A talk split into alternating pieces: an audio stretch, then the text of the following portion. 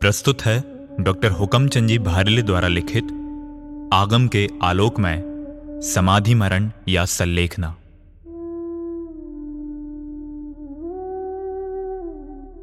मानसिक दुखों को आधि कहते हैं, शारीरिक कष्टों को व्याधि कहते हैं, बाह्य संयोगों कृत उपद्रवों को उपाधि कहते हैं, और इन तीनों से रहित आत्म स्वभाव में समा जाने को समाधि कहते हैं।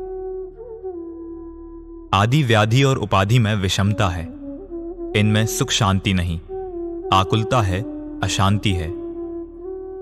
भगवान आत्मा के स्वभाव में ना आकुलता है, ना अशांति है।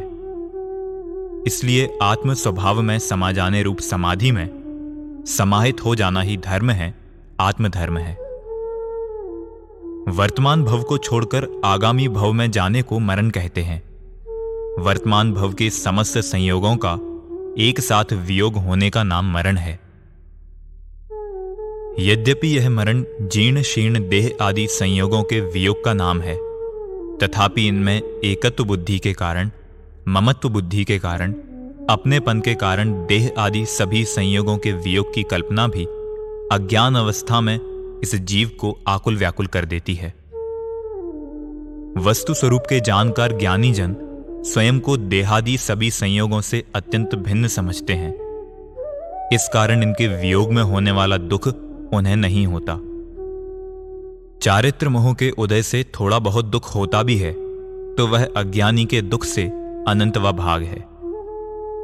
सदा समता भाव में रहने वाले ज्ञानी जन इन सभी संयोगों के सहज ज्ञाता दृष्टा रहते हैं और श्रद्धा की अपेक्षा से सदा समाधि में ही रहते हैं। चाहे स्व का परिणमन हो, चाहे पर का। जगत के संपूर्ण परिणमन के प्रति समता भाव रहना ही समाधि है। स्वपर के संपूर्ण परिणमन में इष्ट अनिष्ट बुद्धि नहीं होना ही समाधि है। जो हो रहा है, वह हो रहा है।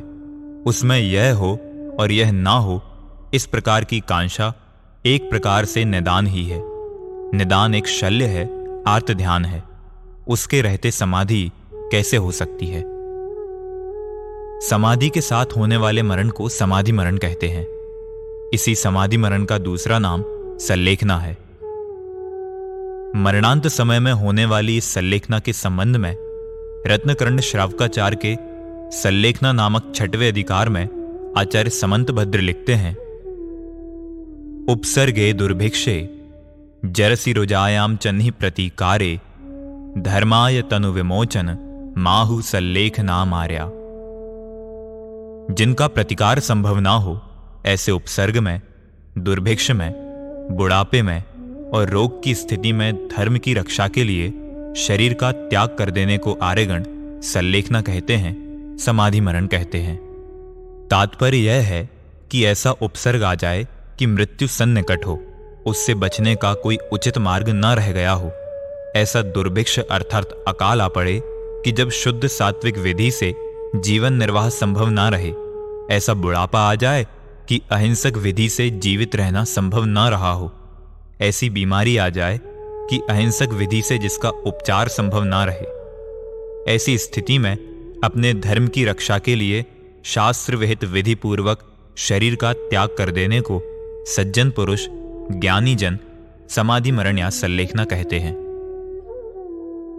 यदि उपसर्ग, दुर्भिक्ष, बुढ़ापा और भयंकर बीमारी का प्रतिकार संभव हो, इलाज संभव हो तो सबसे पहले प्रतिकार करना चाहिए, इलाज करना चाहिए, उपाय करना चाहिए। यदि कोई भी अहिंसक एवं निरापद उपाय शेष न रहा हो तो जिनागम में निरूपित विधि से समाधि ले लेना चाहिए।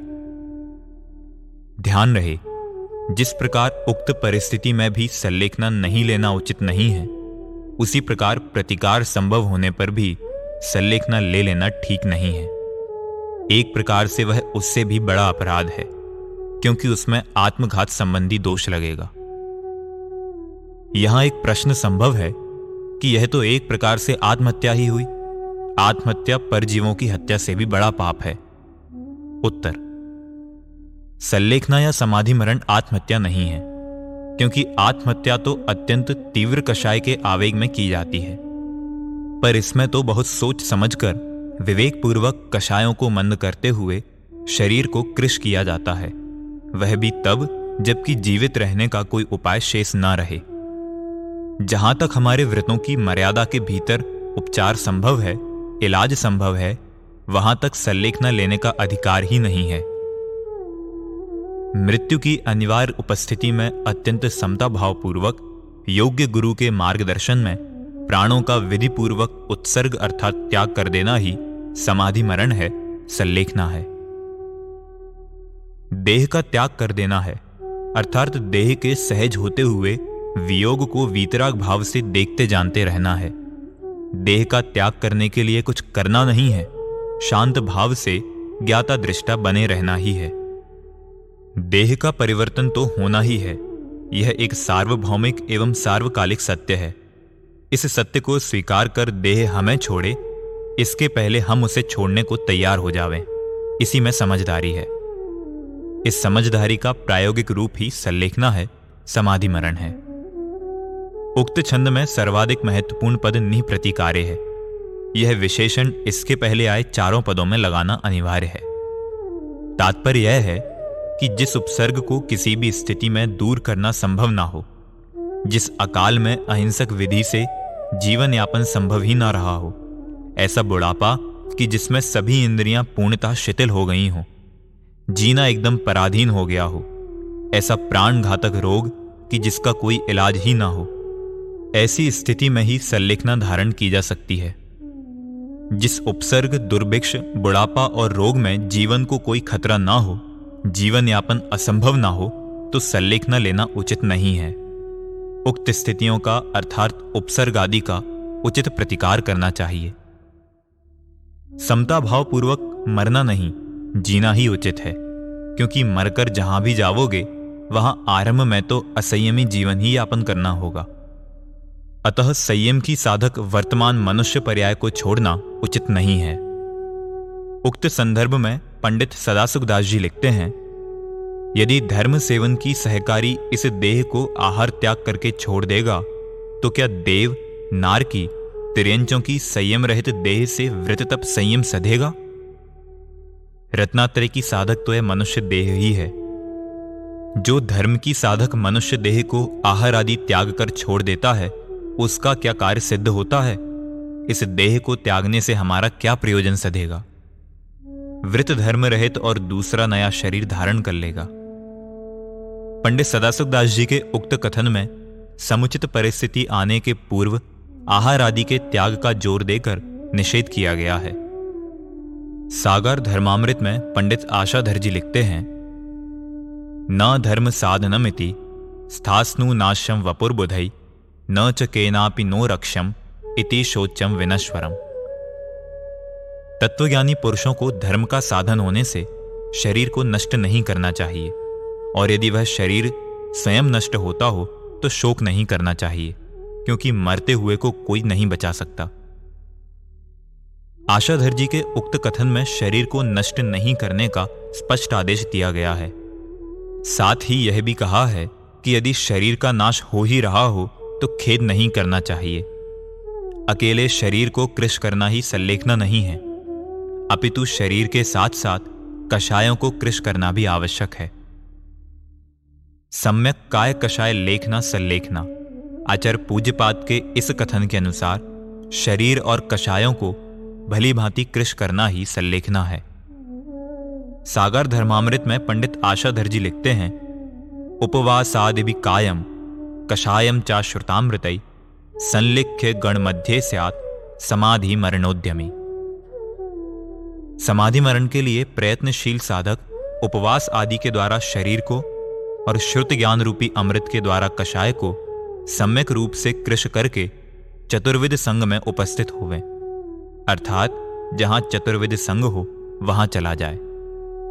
उक्त छंद में शरीर को कृष करने का उपाय, उपवास आदि को और कषायों को कृष करने का उपाय श्रुताभ्यास अर्थात स्वाध्याय को बताया है। साथ में चतुर्विद मुनि आरिका श्रावक, श्राविका संघ के सत्समागम में रहने को कहा है। इससे यह स्पष्ट है कि यह सब कथन घर में रहने वाले वृत्ति श्रावकों का ही है। जन्म मृत्यु जरातंका, काय सैव न जातु में नाच कोपी भवत्येश ममेत्यंगेस्तु निर्मम। जन्म, मृत्यु, बुढ़ापा और रोग शरीर में ही होते हैं, मुझमें नहीं, अतः मुझे इस शरीर में निर्मम होना चाहिए। पिंडो जात्यापि नामनापि, समो युक्त्यापि योजिता पिंडोस्ति स्वार्थ नाशार्थो, यदा तम हाप ये तदा। पिंड शरीर को भी कहते हैं और भोजन को भी। इस प्रकार शरीर और भोजन में जाति और नाम दोनों से समानता है। फिर भी आश्चर्य है कि अब तक शरीर को लाभ पहुँचाने वाला भोजन अब शरीर को हानि पहुंचाता है। इसलिए भोजन का त्याग ही उचित है। उक्त कथन से अत्यंत स्पष्ट है कि जब भोजन शरीर को पोषण न देकर शरीर का शोषण करने लगे, शरीर को नुकसान पहुँचाने लगे, तब उसका त्याग करना चाहिए। ध्यान रहे, यहाँ यह कहा जा रहा है कि जब भोजन शरीर को नुकसान पहुँचाने लगे, उसका त्याग तब करना चाहिए। महाशास्त्र तत्वार्थ सूत्र में भी आचार्य उमा स्वामी ने अणुवृद्धारी श्रावकों को मुख्य रूप से व अन्य ममुक्षु भाई बहनों को गौण रूप से आदेश दिया है उपदेश दिया है कि मारणांतिकीम सल्लेख नाम जोशिता। मरण काल उपस्थित होने पर सल्लेखना अर्थात समाधि मरण व्रत का श्रावकों को प्रीतिपूर्वक सेवन करना चाहिए। उपसर्ग आदि के होने पर तो सल्लेखना होती ही है। सहज मृत्युकाल उपस्थित होने पर जीवन के अंत में भी सल्लेखना धारण करना आवश्यक है। आचार्य अमृतचंद्र देव अपने पुरुषार्थ सिद्धियोपाय नामक श्रावकाचार में इस बात पर विशेष बल देते हैं कि यह सल्लेखना नामक व्रत ही एक ऐसा व्रत है कि जो तेरे धर्म रूपी धन को अगले भाव में ले जावेगा। यद्यपि यह सल्लेखना नामक व्रत जीवन के अंत में लिया जाता है, तथापि इस व्रत को लेने की भावना बहुत पहले से रखी जा सकती है और रखी जानी चाहिए। अतः यह न केवल मृत्यु को सुगंधित करने वाला व्रत है परंतु यह जीवन को भी भावना के बल पर सुगंधित कर देता है। उक्त कथन करने वाले छंद मूलतः इस प्रकार हैं। ये में कैव समर्था, धर्म स्व मे मया समम ने तुम सततमिति भावनीय, पश्चिम सल्लेख ना भक्त्या। मरणांते वश्यमहम विधिना, सल्लेख नाम करिष्यामि, इति भावना परिणतो नागतम, अपि दिदम शीलम। यह सल्लेखना ही एकमात्र ऐसा व्रत है, जो मेरे धर्म को अगले भव में ले जाने में समर्थ है। अतः निरंतर इसकी भावना करना चाहिए। मैं मरण के समय अवश्य ही सल्लेखना धारण करूँगा, ऐसी भावना रखकर ज्ञानी जीव मरण समय के पहले ही इस व्रत का लाभ ले लेता है। देह तो पुद्गल परमाणुओं का पिंड है। पुद्गल परमाणु तो समय आने पर यहीं बिखर जावेंगे। पर मैं तो अनादि अनंत अविनाशी तत्व हूँ। अतः मैं तो अगले भव में भी रहने वाला हूँ। मेरा धर्म भी मेरे साथ रहने वाला है। अतः हमें देह के बारे में, धन संपत्ति के बारे में न सोचकर, अपने आत्म तत्व के बारे में सोचना चाहिए। अपने आत्म तत्व की संभाल में ही सावधान होना चाहिए। उक्त छंदों में आचार्य अमृतचंद्र हमें यही आदेश देना चाहते हैं, यही उपदेश देना चाहते हैं। इस सल्लेखना व्रत का वर्णन श्रावकाचारों में आता है। दूसरी प्रतिमा में बारह व्रतों की चर्चा के उपरांत इसका निरूपण होता है। पंडित प्रवर आशाधर जी भी इस सल्लेखना व्रत की चर्चा अनगार धर्मामृत में न करके सागार धर्मामृत में करते हैं। सातवें अध्याय में वृत्ति श्रावक की ग्यारह प्रतिमाओं का वर्णन करने के उपरांत आठवें अध्याय में सल्लेखना की बात करते हैं। आशाधर जी श्रावकों के तीन भेद करते हैं। पाक्षिक नैष्टिक और साधक। जिसे जैन दर्शन का पक्ष है, वह पाक्षिक श्रावक है, और जिसकी निष्ठा जैन दर्शन में है, वह नैष्टिक श्रावक है। जैन दर्शन की साधना करने वाला श्रावक, साधक श्रावक है। अवृति सम्यक दृष्टि पाक्षिक श्रावक है, और ग्यारह प्रतिमाओं को धारण करने वाला, उनका निष्ठापूर्वक पालन करने वाला नैष्टिक श्रावक है। समाधि पूर्वक मरण का वरण करने वाला, अर्थात संलेखना धारण करने वाला साधक श्रावक है। इस प्रकार यह सुनिश्चित ही है कि यह व्रत वृति श्रावकों का व्रत है। आचार्य समंत भद्र द्वारा रचित रत्नकर्ण श्रावकाचार के छठवें अध्याय में संलेखना की चर्चा करने के उपरांत सातवें अध्याय में ग्यारह प्रतिमाओं की बात करते हैं। सब कुछ मिलाकर ग्यारह प्रतिमाएँ और उनमें समागत बारह व्रतों के इर्द गिर्द ही समाधि मरण अर्थात सल्लेखना की चर्चा की जाती रही है। इससे भी यह सिद्ध होता है कि यह मुख्य रूप से पंचम गुणस्थानवर्ती वृत्ति श्रावकों का व्रत है। साधु तो सदा समाधिस्थ ही रहते हैं। उनका संपूर्ण जीवन समाधिमय है और जिनका जीवन समाधिमय होता है, उनका मरण भी नियम से समाधिमय होता ही है। समाधि मरण की चर्चा में माता पिता पत्नी, पुत्र आदि कुटुंबी जनों से आज्ञा लेना क्षमा याचना करना मुनिराजों के कैसे संभव है? सभी कुटुंबी जनों को संपत्ति बांटने की बात भी कैसे संभव है? क्योंकि वे तो यह सब दीक्षा लेते समय ही कर चुके हैं। अवृत्ति के जब कोई व्रत नहीं है तो फिर यह व्रत भी मुख्य रूप से कैसे हो सकता है? सामान्य रूप से तो सभी ज्ञानी, अज्ञानी मृत्यु समय सावधानी की अपेक्षा रखते ही हैं। और रखना भी चाहिए। आचार्य श्री अमित गति द्वारा रचित मरण कंडिका नामक ग्रंथ आचार्य शिवार द्वारा प्राकृत भाषा में लिखी गई भगवती आराधना या मूल आराधना का संस्कृत रूपांतर है। उसमें आचार्य देव ने पाँच प्रकार के मरणों की चर्चा की है, जो इस प्रकार है। बाल बाल मरण बाल मरण, बाल पंडित मरण पंडित मरण और पंडित पंडित मरण। एक, मिथ्या दृष्टियों के मरण को बाल बाल मरण कहते हैं। दो, अविरत सम्यक दृष्टियों के मरण को बाल मरण कहते हैं। तीन, प्रतिमाधारियों और अर्जिकाओं के मरण को बाल पंडित मरण कहते हैं। चार, मुनिराजों के मरण को पंडित मरण कहते हैं। पाँच, अरिहंतों के निर्वाण को पंडित पंडित मरण कहते हैं। गुणस्थान परिपाटी के अनुसार प्रथम गुणस्थान वालों का मरण बाल बाल मरण है। चतुर्थ गुणस्थान वालों का मरण बाल मरण है। पंचम गुणस्थान वालों का मरण बाल पंडित मरण है। छठवें से ग्यारहवें गुणस्थान वालों का मरण पंडित मरण है। और तेरहवें, चौदहवें गुणस्थान वालों का निर्वाण पंडित पंडित मरण कहा जाता है। प्रस्तुत कृति में उक्त पाँच मरणों में मात्र दूसरे और तीसरे मरण को अर्थात चौथे और पाँचवें गुणस्थान वालों के समाधि मरण या संलेखना को विषय बनाया गया है। अतः हम कह सकते हैं कि हमारी इस कृति का विषय मात्र अवृत्ति और अणुवृत्ति सम्यक दृष्टियों की संलेखना है। ध्यान रहे, बारह व्रतों में अतिचारों की चर्चा के साथ ही संलेखना के अतिचार भी गिनाए हैं। यह भी सिद्ध करता है कि यह सल्लेखना नामक व्रत मुख्य रूप से वृत्ति श्रावकों का है। यह व्रत धारण करने वाले आत्मार्थी भाई बहनों को उनकी कमज़ोरी के कारण जो अल्प दोष लग जाते हैं, उन्हें अतिचार कहते हैं। सल्लेखना व्रत में लगने वाले अतिचार इस प्रकार हैं। जीवित मरणाशंसा मित्रानुराग सुखानुबंध निदानानी।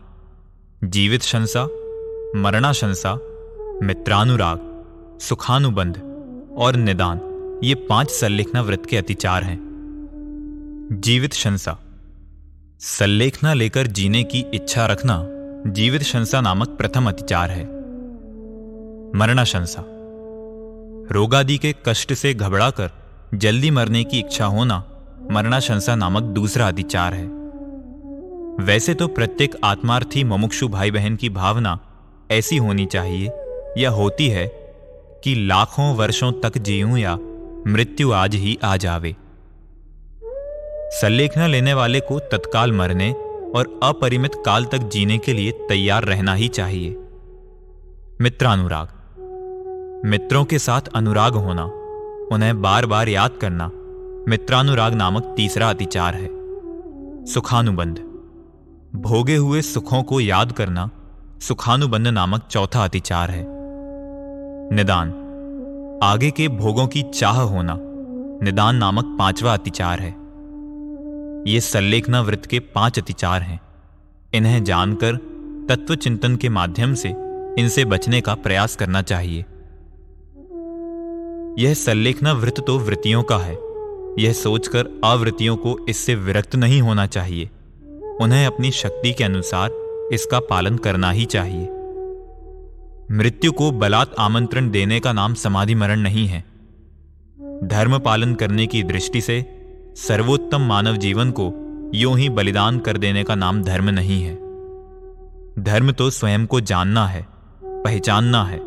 स्वयं को जानकर पहचान कर स्वयं में अपनापन स्थापित करने का नाम है। स्वयं में ही समा जाने का नाम है, समाधिस्थ हो जाने का नाम है। देहादि संयोगों से एकत्व ममत्व तोड़ने का नाम समाधि है। ध्यान रहे, समाधि मरण में मरण मुख्य नहीं है। समाधि मुख्य है। समाधि की तो कोई बात ही नहीं करता। सभी मरण के बारे में ही सोचते हैं। समाधि मूलतः उपादेय है। जीवन में भी और मरण में भी एकमात्र समता भाव समाधि ही उपादेय है। मरण तो आपतित है। एक बार जीवन में आता ही है। चाहे सहज भाव से आवे, चाहे उपसर्ग आदि कारणों से आवे। बस उसे सहज भाव से स्वीकार करना है। उसमें हमें कुछ करना नहीं है। वह तो जीवन के समान ही सहज है। हम जीने के लिए तो सदा तैयार हैं ही। मरने के लिए भी हमें सहज भाव से तैयार रहना है। अतिचारों की चर्चा में जीने की इच्छा के समान, मरण की इच्छा को भी समाधि मरण का अतिचार कहा है। हमारी भावना तो ऐसी होनी चाहिए कि, चाहे लाखों वर्षों तक जीऊं, चाहे मृत्यु आज ही आ जावे। जिससे बचाव संभव ना हो, ऐसी मृत्यु का अवसर आ जाए तो बिना खेद खिन्न हुए उसे सहज भाव से स्वीकार कर लेना ही समाधि मरण है, सल्लेखना है। न तो मृत्यु को आमंत्रण देना ही समझदारी है, और न आपतित मृत्यु से घबराना। हर स्थिति को सहज भाव से स्वीकार करना ही समाधि मरण है, सल्लेखना है। प्रश्न। एक और तो आप यह कहते हैं कि जब तक समागत बीमारी का इलाज संभव हो, आपत्ति का प्रतिकार संभव हो, तब तक समाधि मरण नहीं लेना चाहिए। पहले इलाज पर ध्यान दें, प्रतिकार पर ध्यान दें। जब स्थिति काबू के बाहर हो जाए और मरण अवश्यम भावी दिखे, तब समाधि मरण व्रत लेना चाहिए। यह तो एक प्रकार से जीने की ही इच्छा हुई। इसी प्रकार जब मरण का ही व्रत ले लिया और क्रमशः भोजनादि का त्याग करना भी आरंभ कर दिया तो क्या यह मरण की भावना नहीं है? यदि है तो फिर आप जीने की इच्छा को और मरने की इच्छा को अतिचार क्यों कहते हैं? उत्तर, बहुत कुछ प्रयास करने के बाद जब आप इस निर्णय पर पहुँच गए कि अब बचना संभव नहीं है, तब तो आपने यह व्रत लिया है और अब जीवन की चाह होगी तो चित्त विभक्त होगा। चित्त का विभक्त होना ठीक नहीं। विभक्त चित्त से किया गया कोई भी कार्य सफल नहीं होता। इसी प्रकार अत्यधिक पीड़ा के कारण जल्दी मृत्यु की कामना करना भी सहज जीवन और सहज मरण व्रत की सहज स्वीकृति नहीं है। अतः इन्हें अतिचार कहा है। यह अज्ञानी जगत, स्त्री पुत्र माँ बाप भाई बहन आदि चेतन परिग्रह एवं रुपया पैसा, मकान जायदाद आदि अचेतन परिग्रह तथा मुख्य रूप से शरीर को अपना माने बैठा है। उक्त संयोगों में ही रचा पचा है। उन्हें जोड़ने और उनकी रक्षा करने में लगा है। यदि इनमें से एक व्यक्ति या एक वस्तु का वियोग हो जाता है तो भी यह आकुल व्याकुल हो जाता है। मरण तो समस्त चेतन अचेतन संयोगों के एक साथ वियोग का नाम है। अतः इस मरण का नाम सुनते ही अनंत आकुल व्याकुल हो जाना इस अज्ञानी जगत का सहज स्वरूप है। इस अज्ञानी जगत को मृत्यु में अपना सर्वनाश दिखाई देता है। इसलिए वह इसका नाम सुनते ही आकुल व्याकुल होने लगता है। इस अनित्य और अशरण जगत में इसे कोई शरण दिखाई नहीं देता, कोई ऐसा व्यक्ति दिखाई नहीं देता जो इसे मृत्यु से बचा ले। मरणम प्रकृति शरीर नाम प्राणियों का मरना प्रकृति है, प्राकृतिक स्वभाव है। महाकवि कालिदास की उक्त सूक्ति के अनुसार मरना प्रकृति है। अतः मृत्यु आज नहीं तो कल कल नहीं तो परसों अवश्य होगी। बरसों टलने वाली नहीं है। उक्त संयोगों में एकत्व के कारण, अपनेपन की मिथ्या मान्यता के कारण यह अज्ञानी जगत अनंत दुखी है। और यदि अपनी यह मान्यता भविष्य में भी नहीं सुधारी तो अनंत काल तक दुखी ही रहेगा। संयोगों का वियोग रोकना तो संभव नहीं है। अतः एकमात्र यही उपाय शेष रहता है कि जगत में जो कुछ भी जिस समय हो रहा है, हम उसके सहज ज्ञाता दृष्टा रहें। न यह चाहें कि मैं ना मरूं, कभी ना मरूं, और ना यह चाहें कि मैं शीघ्र ही मर जाऊँ। अनंत सुख देने वाली सच्ची मान्यता तो यही है कि यदि मृत्यु का अवसर आ गया है तो मरने के लिए तैयार और जीवित रहने की सहज अनुकूलता हो तो जीने के लिए तैयार। इसी का नाम समाधि मरण है। समाधि मरण में न जीने की चाह है और न मरने की चाह है। प्रश्न सभी जीव जीना चाहते हैं, मरना तो कोई नहीं चाहता। फिर भी आप कहते हैं कि मरने की इच्छा नहीं करना, शीघ्र मरने की इच्छा नहीं करना। मरने की इच्छा क्यों नहीं करना? मरने के लिए ही तो समाधि मरण लिया है। उत्तर, मरने के लिए समाधि मरण नहीं लिया जाता। मरने से तो बचने के उपाय किए जाते हैं। जब जीने का कोई उपाय नहीं बचता, तब समाधि मरण लिया जाता है।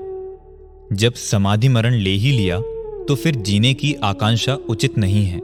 आकुलता का ही कारण है। इसलिए लिखा है कि जीने की इच्छा भी नहीं रखना। बहुत कष्ट होने पर भी कभी कभी शीघ्र मर जाने का भाव होता है। बहुत से लोगों को यह कहते आपने सुना होगा कि बहुत कष्ट हैं। जल्दी मौत आ जाए तो अच्छा है। जगत के सहज परिणमन को सहज ही होने देना श्रेष्ठ है। उसमें कुछ फेरफार तो हम कर ही नहीं सकते। फेरफार करने की भावना भी नहीं रखना चाहिए। यहाँ तो यह कहा जा रहा है। ज्ञानी जीवों का तो जीवन भी समाधिमय होता है, मरण भी समाधिमय। वह तो श्रद्धा की अपेक्षा सदा समाधिमय ही होता है। समाधि मरण मरने का व्रत नहीं है। आयु के अंत में जब सहज भाव से मृत्यु नज़दीक हो, अत्यंत नज़दीक हो तो शांति से मरण को स्वीकार करना समाधि मरण है। ध्यान रहे, जो अनिवार्य है, उसी को सहज भाव से स्वीकार किया जाता है समाधि मरण में। यह ना जीने का व्रत है और ना मरने का व्रत है। यह तो सहज भाव से जो हो रहा है, उसे ही सहज भाव से स्वीकार करने का व्रत है। समाधि मरण और संलेखना पर लिखने वाले मनीषियों ने आरंभ में समाधि मरण और सल्लेखना का स्वरूप स्पष्ट करने के उपरांत संलेखना धारण करने वालों को या स्वयं के मन को यह समझाने का प्रयास किया है कि मृत्यु से डरो मत। यह मृत्यु तो तुम्हें इस तन रूपी कारागृह से छुड़ाने वाली है। यदि मृत्यु ना होती तो तुम्हें इस सड़े गले शरीर से कौन छुड़ाता? पंडित टोडरमल जी के सुपुत्र गुमानी राम जी वैराग्य रस से ओतप्रोत एवं अध्यात्म रस के रसिया विद्वान थे। उन्होंने तत्कालीन गद्य में समाधि मरण का स्वरूप लिखा है। वह मूलतः स्वाध्याय करने योग्य है। समाधि मरण के इच्छुक मनुष्यों को उसका स्वाध्याय अवश्य करना चाहिए। उसमें उन्होंने यह सब लिखा है कि स्वयं को तथा माता पिता पत्नी, पुत्र आदि को क्या समझाना चाहिए, कैसे समझाना चाहिए। इसमें आचार्य कुंद कुंद के प्रवचन सार की चरणान योग सूचक चूलिका की शैली की झलक दिखती है। प्रवचन सार और उसकी तत्व प्रदीपिका टीका में दीक्षा लेने के लिए तैयार व्यक्ति अपने परिजन और पुरजनों को किस प्रकार समझावे, इसका नमूना दिया है, जो इस प्रकार है। वह बंधु वर्ग से इस प्रकार पूछता है, विदा लेता है कि यहो इस पुरुष के शरीर के बंधु वर्ग में प्रवर्तमान आत्माओं इस पुरुष का आत्मा किंचित मात्र भी तुम्हारा नहीं है। इस प्रकार तुम निश्चय से जानो। इसलिए मैं तुमसे विदा लेता हूँ। जिसे ज्ञान ज्योति प्रकट हुई है, ऐसा यह आत्मा आज अपने आत्मा रूपी अनादि बंधु के पास जा रहा है। अहो, इस पुरुष के शरीर के जनक के आत्मा। अहो, इस पुरुष के शरीर की जननी के आत्मा। इस पुरुष का आत्मा तुम्हारे द्वारा जनित नहीं है, ऐसा तुम निश्चय से जानो। इसलिए तुम इस आत्मा को छोड़ो, जिसे ज्ञान ज्योति प्रकट हुई है, ऐसा यह आत्मा आज अपने आत्मा रूपी जनक के पास जा रहा है आत्मा रूपी जननी के पास जा रहा है। अहो, इस पुरुष के शरीर की रमणी के आत्मा, तुम इस पुरुष के आत्मा को रमण नहीं कराते, ऐसा तुम निश्चय से जानो। इसीलिए तुम इस आत्मा को छोड़ो, जिसे ज्ञान ज्योति प्रकट हुई है। ऐसा यह आत्मा आज अपनी स्वानुभूति रूप अनादि रमणी के पास जा रहा है। अहो, इस पुरुष के शरीर के पुत्र के आत्मा, तू इस पुरुष के आत्मा का जन्य नहीं है, ऐसा तुम निश्चय से जानो। इसलिए तुम इस आत्मा को छोड़ो, जिसे ज्ञान ज्योति प्रकट हुई है। ऐसा यह आत्मा आज अपने आत्मा रूपी अनादिजन्य पुत्र के पास जा रहा है। इस प्रकार यह दीक्षार्थी आत्मा माता पिता आदि बड़े बूढ़ों से और स्त्री पुत्रादि से स्वयं को छुड़ाता है। इतना विशेष है कि प्रवचन सार में मुनि दीक्षा लेने वाला अपने परिजनों से विदा लेता है और पंडित गुमानी राम जी के मृत्यु महोत्सव में संलेखना लेने वाला अपने परिजनों से स्वयं को छुड़ाता है। पंडित गुमानी राम जी भी माता पिता स्त्री पुत्रादि को इसी प्रकार संबोधित करते हैं, जो मूलतः पठनीय है। उक्त मृत्यु महोत्सव के कतिपय महत्वपूर्ण अंश इस प्रकार हैं। समाधि नाम निकषाय का है, शांत परिणामों का है। कषाय रहित शांत परिणामों से मरण होना समाधि मरण है। वह सम्यक दृष्टि अपने निज स्वरूप को, वीतरा ज्ञाता दृष्टा, पर द्रव्य से भिन्न शाश्वत और अविनाशी जानता है और पर द्रव्य को क्षणभंगुर, अशाश्वत, अपने स्वभाव से भली भांति भिन्न जानता है। इसलिए सम्य ज्ञानी मरण से कैसे डरें? वह ज्ञानी पुरुष मरण के समय इस प्रकार की भावना व विचार करता है। मुझे ऐसे चिन्ह दिखाई देने लगे हैं, जिनसे मालूम होता है कि अब इस शरीर की आयु थोड़ी है, इसलिए मुझे सावधान होना उचित है।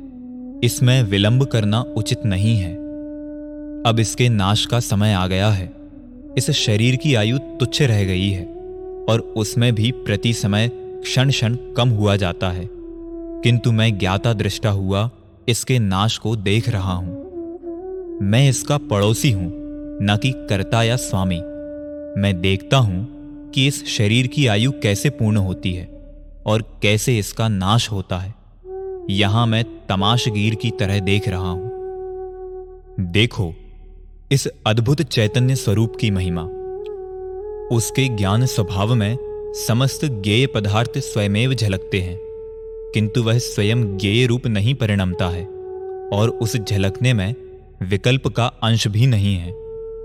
इसलिए उसके निर्विकल्प अतिद्रिय अनुपम बाधा रहित और अखंड सुख उत्पन्न होता है। ऐसा सुख संसार में नहीं है। संसार में तो दुख ही है। अज्ञानी जीव इस दुख में भी सुख का अनुमान करते हैं, किंतु वह सच्चा सुख नहीं है। चैतन्य रूप कैसा है? वह आकाश के समान निर्मल है। आकाश में किसी प्रकार का विकार नहीं है। बिल्कुल वह स्वच्छ निर्मल है।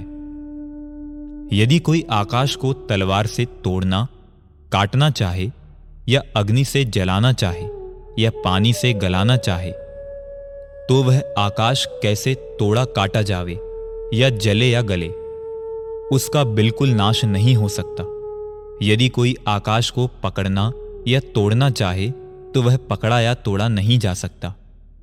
वैसे ही मैं भी आकाश की तरह अमूर्तिक, निर्विकार, पूर्ण निर्मलता का पिंड हूँ। मेरा नाश किस प्रकार हो? किसी भी प्रकार से नहीं हो, यह नियम है। यदि आकाश का नाश हो तो मेरा भी हो, ऐसा जानना। किंतु आकाश के और मेरे स्वभाव में इतना विशेष अंतर है कि आकाश तो जड़ अमूर्तिक पदार्थ है, और मैं चैतन्य अमूर्तिक पदार्थ हूँ। मैं चैतन्य हूँ, इसीलिए ऐसा विचार करता हूँ कि आकाश जड़ है, और मैं चैतन्य। मेरे द्वारा जानना प्रत्यक्ष दृष्टिगोचर होता है और आकाश नहीं जानता है। मैं कैसा हूँ? मैं दर्पण की तरह स्वच्छ शक्ति का ही पिंड हूँ। दर्पण की स्वच्छ शक्ति में घटपटादि पदार्थ स्वयमेव ही झलकते हैं। दर्पण में स्वच्छ शक्ति व्याप्त रहती है, वैसे ही मैं स्वच्छ शक्तिमय हूँ। मेरी स्वच्छ शक्ति में समस्त गेय पदार्थ स्वयमेव ही झलकते हैं। ऐसी स्वच्छ शक्ति मेरे स्वभाव में विद्यमान है। मनुष्य पर्याय में शुद्धोपयोग का साधक, ज्ञानाभ्यास का साधन और ज्ञान वैराग्य की वृद्धि आदि अनेक गुणों की प्राप्ति होती है, जो कि अन्य पर्याय में दुर्लभ है। किंतु अपने संयम आदि गुण रहते हुए, शरीर रहे तो रहो, वह तो ठीक ही है। शरीर से हमारा कोई बैर तो है नहीं। यदि शरीर रहे तो अपने संयमादि गुण निर्विघ्न रूप से रखना और शरीर से ममत्व तो छोड़ना चाहिए। हमें शरीर के लिए संयमादि गुण कदाचित भी नहीं खोने हैं। मुझे दोनों ही तरह आनंद है। शरीर रहेगा तो फिर शुद्धोपयोग की आराधना करूँगा और शरीर नहीं रहेगा तो परलोक में जाकर शुद्धोपयोग की आराधना करूँगा। इस प्रकार दोनों ही स्थिति में मेरे शुद्धोपयोग के सेवन में कोई विघ्न नहीं दिखता है। इसलिए मेरे परिणामों में संकलेश क्यों उत्पन्न हो? पंडित गुमानी राम जी के गद्य में प्रकट किए गए उक्त विचार उनके गहरे अध्ययन और अध्यात्म की तीव्रतम रुचि को व्यक्त करते हैं। वे एक गंभीर व्यक्तित्व के धनी महापुरुष थे। पंडित टोडरमल जी के साथ जो कुछ भी घटित हुआ था, वह सब उन्होंने अपनी आँखों से देखा था। उसका गंभीर प्रभाव उनके व्यक्तित्व पर पड़ा था। उनकी इस कृति को आधार बनाकर पंडित बुद्धजन जी ने पद्य में समाधि शतक नाम से एक कृति प्रस्तुत की है। ये बुद्धजन जी वे ही हैं जिन्होंने सबसे पहले छह डाला नामक कृति लिखी थी, जिसका उल्लेख पंडित दौलत राम जी ने अपने छह ढाला की प्रशस्ति में किया है। बुद्धजन जी स्वयं लिखते हैं, देख गुमानी राम का वचन रूप सुप्रबंध लघुमतिता संकोची के रचे सुदोहा छंद। पिंगल व्याकरणादि कुछ लखो नहीं मतिबाल कंठ राखने के लिए रचो बालवत ख्याल। गुमानी राम जी का गद्य रूप ग्रंथ देखकर मुझे अल्प बुद्धि ने बड़े ही संकोच के साथ दोहों की रचना की है। व्याकरण छंद आदि मैंने कुछ नहीं देखे। ऐसे बाल बुद्धि मैंने कंठस्थ रखने की सुविधा को ख्याल में रखकर बाल बुद्धि से ये छंद बनाए हैं। ध्यान रहे, इसमें सभी छंद दोहा नहीं है। दोहा शब्द का प्रयोग छंद के अर्थ में हुआ है। अब तक जीवन में यह होता था कि संयोग हमें छोड़कर चले जाते थे। और अब मरण में संयोगों को छोड़कर हम जा रहे हैं। जीवन में हम जहाँ के तहां रहते हैं और स्त्री पुत्रादि संयोग हमें छोड़कर अन्यत्र जाते हैं, तथा मरण में स्त्री पुत्रादि सभी संयोग अपने स्थान पर रहते हैं और हम उन्हें छोड़कर चले जाते हैं। बात तो एक सी ही है। तथापि अंतर यह है कि जीवन में वे सभी एक साथ हमें नहीं छोड़ते थे। एक जाता है तो एक आता भी है। माता पिता जाते हैं तो पुत्र पुत्रियाँ आती हैं। वियोग का दुख तो तब भी होता ही है, पर एक साथ नहीं एक एक का धीरे धीरे पर मरण में सभी संयोग एक साथ छूटते हैं। इसीलिए बात कुछ अलग हो जाती है। यद्यपि इस भव के सभी संयोग छूट रहे हैं, तथापि अगले भव के सभी संयोग एकदम तैयार हैं। हो सकता है हमारे पुण्य के योग से वे इनसे भी अच्छे हों, पर हमें पता नहीं है ना, इसीलिए दुख कुछ ज़्यादा ही होता है। यदि हमारा जीवन शुद्ध सात्विक रहा है, पवित्र रहा है, धर्ममय रहा है तो आगामी संयोग गारंटी से वर्तमान संयोग से अच्छे होंगे और इन्हें छोड़े बिना वे मिलेंगे भी नहीं। अतः वर्तमान संयोगों को छोड़ने में संकोच नहीं करना चाहिए। पर एकत्व ममत्व के कारण हमसे वर्तमान संयोग छोड़े नहीं जाते। ध्यान रहे, बिना मरे तो स्वर्ग मिलने वाला है नहीं। यदि स्वर्ग चाहिए तो इन्हें छोड़ने के लिए तैयार रहना ही होगा। उक्त संदर्भ में कविवर सूरचंद्र जी के विचार दृष्टव्य हैं। मृत्यु मित्र उपकारी तेरो, इस अवसर के माही, जीरन तन से देत नयो यह, यासम साहू नाही। या सेती इस मृत्यु समय पर उत्सव अति ही कीजे, क्लेश भाव को त्याग सयाने, समता भाव धरीजे। जो तुम पूर्व पुण्य किए हैं, तिनको फल सुखदाई। मृत्यु मित्र बिन कौन दिखावे, स्वर्ग संपदा भाई। इस अवसर पर मृत्यु रूपी मित्र तेरा उपकारी है। जीर्ण शीर्ण शरीर के बदले एकदम नया शरीर देता है। इसके समान उपकारी साहूकार और कोई नहीं है। इसलिए इस मृत्यु के अवसर पर उत्सव करना चाहिए। क्लेश भाव को त्याग कर समता भाव धारण करना चाहिए। पूर्व काल में जो पुण्य आपने किए हैं, उनका सुख देने वाला फल, जो स्वर्ग की संपत्ति, वह मृत्यु के बिना कैसे प्राप्त होगी? इसीलिए, हे भाई, इस मृत्यु को स्वर्ग की संपदा दिलाने वाला मित्र समझो। अरे भाई, वर्तमान परिवार व देह को छोड़े बिना तो मुक्ति भी प्राप्त नहीं होती। यदि इसी देह और परिकर से चिपटे रहोगे तो मोक्ष या स्वर्ग कुछ भी नहीं मिलेगा। अतः समझदारी इसी में है कि समाधि मरण के माध्यम से इस ट्रांसफ़र को सहज ही स्वीकार कर लीजिए। ज्ञानी धर्मात्माओं को तो मृत्यु सहज है, कोई बड़ी बात नहीं है, क्योंकि उन्हें तो पक्का भरोसा है कि यदि ये संयोग छूट रहे हैं तो भविष्य में इनसे अच्छे संयोग मिलेंगे। दूसरे उन्हें संयोगों की विशेष चाह भी नहीं है। उनके लिए तो यह परिवर्तन साधारण सी घटना है। परंतु इस अज्ञानी जगत को इनमें अपनत्व होने से इनके वियोग की कल्पना भी बहुत आकुल व्याकुल कर देती है। दूसरे अज्ञानी जनों को अपने पुण्य पर भी भरोसा नहीं है।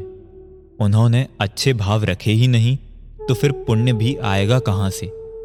उन्हें लगता है, एक बार ये संयोग छूटे तो ना मालूम नरक निगोद में कहाँ जाना होगा। अतः वे इन्हीं संयोगों से चिपटे रहना चाहते हैं। संयोगों के प्रति अत्यधिक आसक्ति ही मरण भय का मूल कारण है। यदि संयोगों में रंच मात्र भी अपनापन ना हो तो फिर आत्मा का गया ही क्या है? क्योंकि आत्मा के असंख्य प्रदेश और अनंत गुण तो उसके साथ ही जाते हैं। जिन संयोगों के प्रति अपनापन नहीं होता उनका कुछ भी हुआ करें, हमें कोई अंतर नहीं पड़ता। परंतु जिन संयोगों में अपनापन हो जाता है, उनके वियोग में दुख होता है। अतः यह निश्चित हुआ कि पर में अपनापन ही अनंत दुख का कारण है। वर्तमान संयोग भी हमारे पुण्य पाप के उदय के अनुसार प्राप्त हुए हैं, और अगले भव के संयोग भी हमारे पुण्य पाप के उदय के अनुसार ही मिलने वाले हैं। क्या अंतर है इन दोनों में? बस बात इतनी सी ही है कि वर्तमान संयोग दिखाई दे रहे हैं और भविष्य के संयोग अभी सामने उपस्थित नहीं है। पर ज्ञानी जनों को तो संयोग में विशेष रस होता ही नहीं है। सहज भाव से जब जो संयोग जैसा उपलब्ध हो गया, तब तैसा वीतराग भाव से स्वीकार कर लेते हैं। जीवों का यह सहज स्वभाव भी है ही कि जो जहाँ जैसे संयोगों में पहुँच जाता है, वही रम जाता है।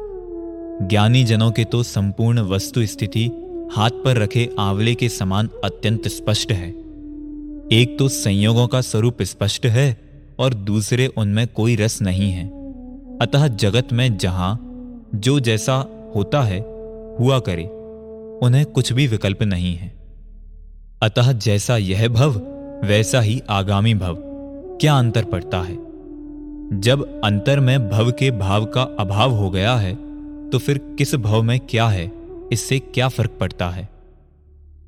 मृत्यु उनकी दृष्टि में अत्यंत साधारण सा परिवर्तन है, जिसमें जानने जैसा कुछ भी नहीं है। जिस व्यक्ति को लड़का और लड़की में कोई अंतर दिखाई नहीं देता, उसे यह जानने में क्या रस हो सकता है कि मेरी पत्नी के गर्भ में बच्चा है या बच्ची? जो भी हो सो ठीक है। इसी प्रकार जिसे अगले भव में कोई चॉइस नहीं है, उसे यह जानने में क्या रस हो सकता है कि मैं कहाँ जाऊँगा? जहाँ जाऊँगा, चला जाऊँगा। इसमें या उसमें उसे क्या फ़र्क पड़ता है? एक दो भव आगे पीछे में भी क्या फ़र्क पड़ता है? क्योंकि अब ज्ञानियों को अनंत काल तक तो संसार में रहना ही नहीं है। एक भाई ने मुझसे पूछा, आप कहाँ जाएँगे? मेरी समझ में कुछ नहीं आया। तो उन्होंने स्पष्ट किया कि अगले भव में।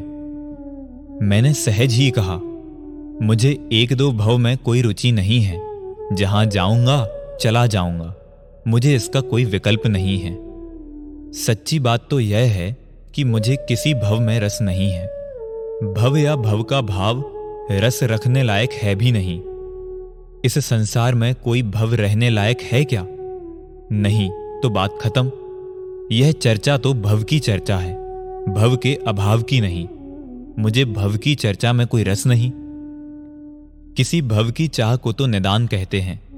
निदान संलेखना के पाँच अतिचारों में गिनाया है। मुझे किसी विशेष संयोग में कोई रस नहीं है। एक बात तो यह है कि मुझे संयोगों में ही रस नहीं है। किसी विशेष संयोग में तो बिल्कुल नहीं। मुझे तो मात्र मुझमें ही रस है। असंयोगी तत्व में रस है। सो वह असंयोगी तत्व तो मैं ही हूँ। जितना रस संयोगों में रहेगा, उतना रस निज भगवान आत्मा में कम हो जाएगा। लोग बार बार जानना चाहते हैं कि जब तक संसार में रहना है, तब तक आप कहाँ रहना पसंद करेंगे। पर भाई, मुझे संसार में रहना ही नहीं है।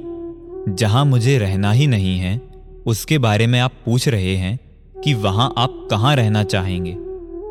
मजबूरी में महात्मा गांधी की सूक्ति के अनुसार, मजबूरी में जहाँ रहना होगा, वहीं रह लेंगे। उसमें चाह का क्या सवाल है? मुझे तो मुझमें ही रहना है, मात्र मुझमें ही रहना है। सो मैं मुझमें तो हूँ ही, उसमें क्या रहना? जहाँ तक संयोगों की बात है, सो क्रमबद्ध पर्याय और पूर्व कर्मोदय के अनुसार, जब जहाँ रहना होगा, सहज भाव से रह लेंगे। उसमें मीन मेख करने की आदत मेरी नहीं है। ना हमें यह भव बिगाड़ना है और ना इसे संभालना है। जिसमें हमें कोई रस नहीं है, उसे क्या बनाना और क्या बिगाड़ना? भव तो भव है, उसमें क्या बनना और क्या बिगड़ना? भव में अच्छे बुरे का भेद करना उचित नहीं है, क्योंकि जब कोई भव अच्छा है ही नहीं तो उसमें अच्छे बुरे के भेद में उलझने में समय और शक्ति का व्यर्थ अपव्यय करना समझदारी नहीं है। जब मैंने समता भाव ही धारण कर लिया, समाधि ही ले ली, तब अब भव में अच्छे बुरे का भेद करने से क्या लाभ है? अरे भाई, जब हम भव से मुक्त होने के लिए ही निकले हैं, तब भव में चुनाव करने में क्यों उलझेंगे? हमने तो स्वयं को चुन लिया, अतः परमय से कुछ चुनने का क्या सवाल है? बहुत लोग कहते हैं कि हम तो अपने गुरुदेव के साथ ही मोक्ष जाएँगे। अरे भाई, साथ की भावना मोक्ष का मार्ग नहीं है। मोक्ष का मार्ग तो एकत्व की भावना है, अन्यत्व की भावना है। यदि गुरुदेव स्वयं के पुण्य के प्रभाव से सागरों लंबी आयु वाले देव हो गए तो क्या तुम भी उनके साथ मोक्ष जाने की भावना से सागरों पर्यंत संसार में रहने को तैयार हो? हम तो इतना लंबा इंतज़ार करने के लिए तैयार नहीं हैं। इसका अर्थ तो यह हुआ कि आप ऊँचे से ऊँचे स्वर्ग में भी जाने को तैयार नहीं हैं।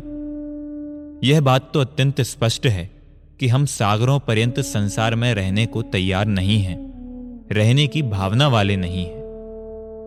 यदि समाधि मरण के बाद ऊँचे स्वर्ग में चले गए तो क्या करोगे? जब तक संसार में रहना होगा तब तक क्रमबद्ध पर्याय अनुसार जैसा रहना होगा, रहेंगे। पर हमारी भावना सागरों पर्यंत संसार में रहने की कदापि नहीं है। भगवान आदिनाथ और भरत चक्रवर्ती तो पिछले भव में सर्वार्थ सिद्धि में तैतीस सागर तक रहे थे। हाँ, रहे थे। पर वे भी सागरों पर्यंत संसार में रहने की भावना वाले नहीं थे। धर्म भावुकता में नहीं है, विवेक में है। विवेक संगत बात तो यही है कि कोई भी ज्ञानी सागरों पर्यंत संसार में रहने की भावना वाला नहीं होता। यदि हमें भी रहना होगा तो हम भी रहेंगे ही, पर हमारी भावना ऐसी नहीं है। हमने तो बड़े बड़े ज्ञानियों को ऐसा कहते सुना है कि हम तो गुरुदेव श्री के साथ ही मोक्ष जाएँगे। सुना होगा, पर वे भावुकता के क्षणों में ऐसा कह गए होंगे। उक्त कथन को व्यवहार वचन ही समझना चाहिए। बहुत से लोग पूरे कुटुंब परिवार के साथ मोक्ष जाना चाहते हैं। उनके लिए तो मैंने बहुत पहले लिखा था कि, ले दौलत प्राण प्रिया को तुम मुक्ति ना जाने पावोगे। यदि एका की चल पड़े नहीं तो यहीं खड़े रह जावोगे। मोक्ष मार्ग तो अकेलेपन का मार्ग है। इसमें साथ का क्या काम? साथ की भावना तो राग की भावना है, और जैन दर्शन वीतराग भाव रूप है। यह तो आप जानते ही होंगे कि संघ में रहने वाले मुनिराजों से एकल विहारी मुनिराज अधिक महान होते हैं।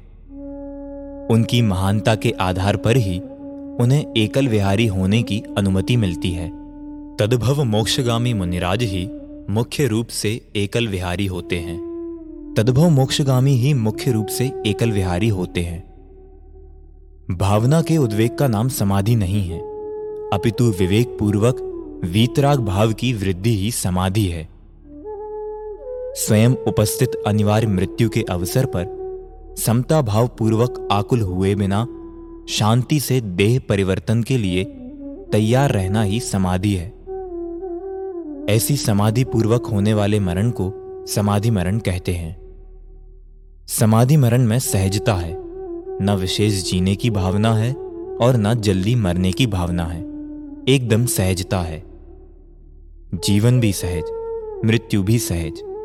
न इस भव संबंधी विशेष विकल्प है, न आगामी भव संबंधी छूटने वाले संयोग सहज भाव से स्व समय में छूट रहे हैं और आने वाले संयोग यथा समय आ जाएँगे, मिल जाएँगे। हम तो सभी के सहज ज्ञाता दृष्टा हैं और रहेंगे।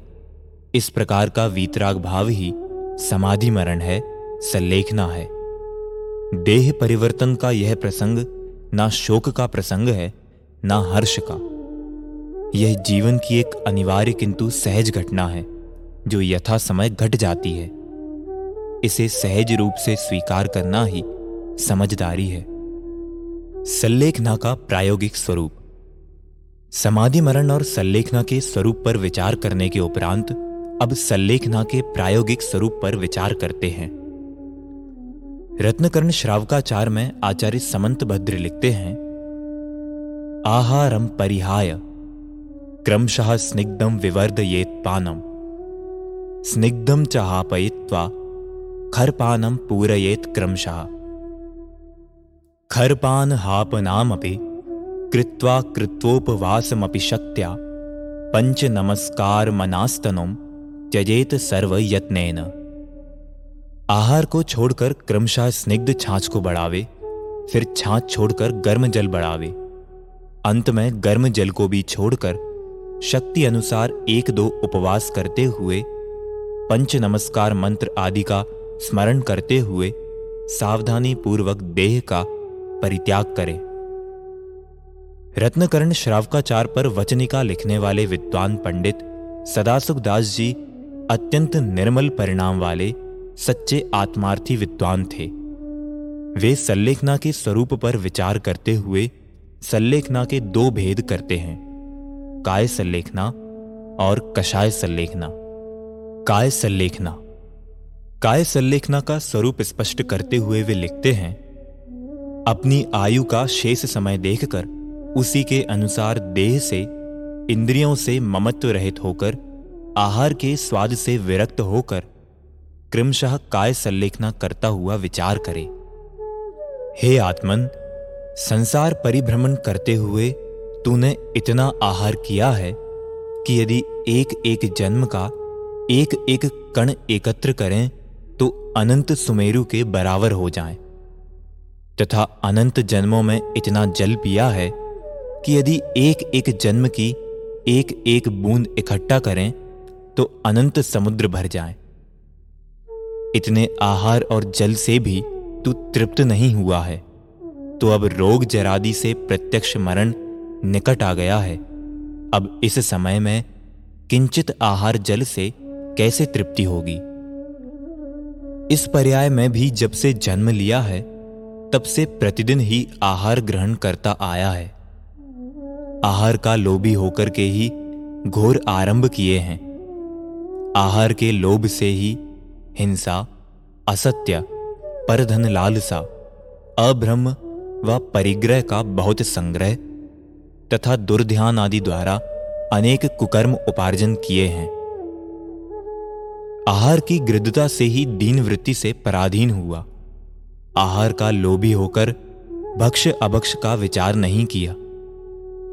रात्रि दिन का विचार नहीं किया, योग्य अयोग्य का विचार नहीं किया। आहार का लोभी होकर क्रोध, अभिमान, मायाचार, लोभ, याचना भी की। आहार की इच्छा करके अपना बड़ापन, स्वाभिमान नष्ट किया। आहार का लोभी होकर के अनेक रोगों का घोर दुख सहा। नीच जाति, नीच कुल वालों की सेवा की। आहार का लोभी होकर स्त्री के अधीन रहा, पुत्र के अधीन रहा। आहार का लंपटी निर्लज होता है, आचार विचार रहित होता है, आपस में कट कट कर मर जाता है, दुर्वचन सहता है। आहार के लिए ही तिरंच गति में परस्पर मार डालते हैं, भक्षण कर लेते हैं। बहुत कहने से क्या? अब इस पर्याय में मुझे अल्प समय ही रहना है। आयु समाप्त होने को है। इसलिए रसों में गृद्धता छोड़कर, रसना इंद्रिय की लालसा छोड़कर, यदि आहार का त्याग करने में उद्यमी नहीं होऊँगा तो व्रत, संयम, धर्म, यश, परलोक, इनको बिगाड़कर कुमरण करके संसार में ही परिभ्रमण करूँगा। ऐसा निश्चय करके ही आतृप्ति करने वाला आहार का त्याग करने के लिए किसी समय उपवास, कभी बेला, कभी तेला, कभी एक बार आहार करना, कभी नीरस आहार, कभी अल्प आहार इत्यादि क्रम से अपनी शक्ति अनुसार तथा आयु की शेष रही स्थिति प्रमाण आहार को घटाकर दुग्ध आदि ही पिए। फिर क्रम से दुग्ध आदि स्निग्ध पदार्थों का भी त्याग करके छाछ व गर्म जल आदि ही ग्रहण करें। फिर क्रम से जलादि समस्त आहार का त्याग करके अपनी शक्ति प्रमाण उपवास करते हुए पंच परमेष्टि में मन को लीन करते हुए, धर्म ध्यान रूप होकर बड़े यत्न से देह को त्यागना, उसे सल्लेखना जानना चाहिए। इस प्रकार काय सल्लेखना का वर्णन किया। अब यहाँ कोई प्रश्न करता है, यह आहार आदि त्याग करके मरण करना तो आत्मघात है। तथा आत्मघात करना अनुचित बताया है। उसे उत्तर देते हैं, जिसके द्वारा बहुत समय तक अच्छी तरह से मुनिपना, श्रावकपना व महाव्रत अणुव्रत पलते दिखाई दें, स्वाध्याय, ध्यान, दान, शील, तप, व्रत, उपवास आदि पलता हो, जिन पूजन, स्वाध्याय, धर्मोपदेश धर्म श्रवण चारों आराधनाओं का सेवन अच्छी तरह निर्विघ्न सदता हो, दुर्भिक्ष आदि का भय नहीं आया हो, शरीर में असाध्य रोग नहीं आया हो, स्मरण शक्ति व ज्ञान को नष्ट करने वाला बुढ़ापा भी नहीं प्राप्त हुआ हो दश लक्षण धर्म तथा रत्नात्रय धर्म देह से पलता हो, उसे आहार त्याग कर समाधि मरण करना योग्य नहीं है। जिससे धर्म सदता होने पर भी यदि वह आहार त्याग कर मरण करता है तो वह धर्म से परांगमुख होकर त्याग, व्रत, शील, संयम आदि द्वारा मोक्ष की साधक, उत्तम मनुष्य पर्याय से विरक्त हुआ, अपनी दीर्घ आयु होने पर भी वह धर्म सेवन करते बनने पर भी, आहार आदि का त्याग करने वाला आत्मघाती होता है। भगवान की ऐसी आज्ञा है कि धर्म संयुक्त शरीर की बड़े यत्न से रक्षा करना चाहिए। यदि धर्म सेवन की सहकारी इस देह को आहार त्याग करके छोड़ देगा तो क्या नार की त्रेंचों की संयम रहित देह से व्रत तप संयम सधेगा? रत्नात्रय की साधक तो यह मनुष्य देह ही है। जो धर्म की साधक मनुष्य देह को आहार आदि त्याग कर छोड़ देता है, उसका क्या कार्य सिद्ध होता है? इस देह को त्यागने से हमारा क्या प्रयोजन सदेगा? वृत धर्म रहित और दूसरा नया शरीर धारण कर लेगा। अनंतानंत देह धारण करवाने का बीज तो कर्ममय कारमांड देह है। उसको मिथ्यात्व, असंयम, कषाय आदि का त्याग करके नष्ट करो। आहार आदि का त्याग करने से तो औदारिक हाड़ मांस में शरीर मरेगा, जो तुरंत नया दूसरा प्राप्त हो जाएगा। जब अष्ट कर्ममय कारमांड देह मरेगा, तब जन्म मरण से छूटोगे। अतः कर्ममय देह को मारने के लिए इस मनुष्य शरीर द्वारा त्याग, व्रत, संयम में दृढ़ता धारण करके आत्मा का कल्याण करो। जब धर्म सदता नहीं दिखाई दे, तब ममत्व छोड़कर अवश्य ही विनाशिक देह को त्याग देने में ममता नहीं करना। उक्त कथन में पंडित सदासुख दास जी अत्यंत स्पष्ट शब्दों में आदेश दे रहे हैं कि जब तक इस देह में रहते हुए धर्म साधन होता है, शरीर स्वस्थ है, तब तक किसी भी स्थिति में आहार आदि का त्याग करके सल्लेखना लेना उचित नहीं है, अपितु आत्मघात ही है। आहार आदि का त्याग करते समय इस बात का विशेष ध्यान रखना चाहिए। कषाय संलेखना पंडित सदासुख दास जी अब कषाय संलेखना की बात करते हैं। काय संलेखना की चर्चा के उपरांत अब कषाय संलेखना की बात करते हैं। जैसे तपस्रण से काया को कृष किया जाता है, वैसे ही राग, द्वेष, मोह आदि कषायों को भी साथ साथ ही कृष करना वह कषाय संलेखना है। बिना कषायों की संलेखना किए काय सल्लेखना व्यर्थ है। काय का कृष्पना तो रोगी, दरिद्री, पराधीनता से मिथ्या दृष्टि के भी हो जाता है।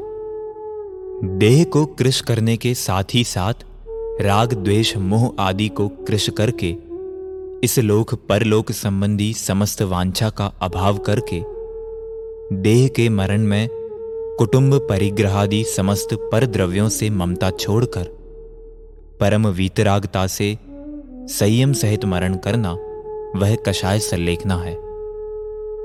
यहाँ ऐसा विशेष जानना, जो विषय कषायों को जीतने वाला होगा, उसी में समाधि मरण करने की योग्यता है। विषयों के अधीन तथा कषाय युक्त के समाधि मरण नहीं होता है।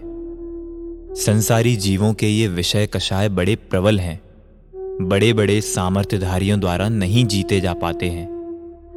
इन्होंने बड़े प्रबल बल के धारक चक्रवर्ती, नारायण, बलभद्र आदि को भ्रष्ट करके अपने आधीन किया है। अतः अत्यंत प्रबल हैं। संसार में जितने भी दुख हैं, वे सभी विषयों के लंपटी, अभिमानी तथा लोभी को होते हैं। कितने ही जीव जिन दीक्षा धारण करके भी विषयों की आताप से भ्रष्ट हो जाते हैं। अभिमान व लोभ नहीं छोड़ सकते हैं।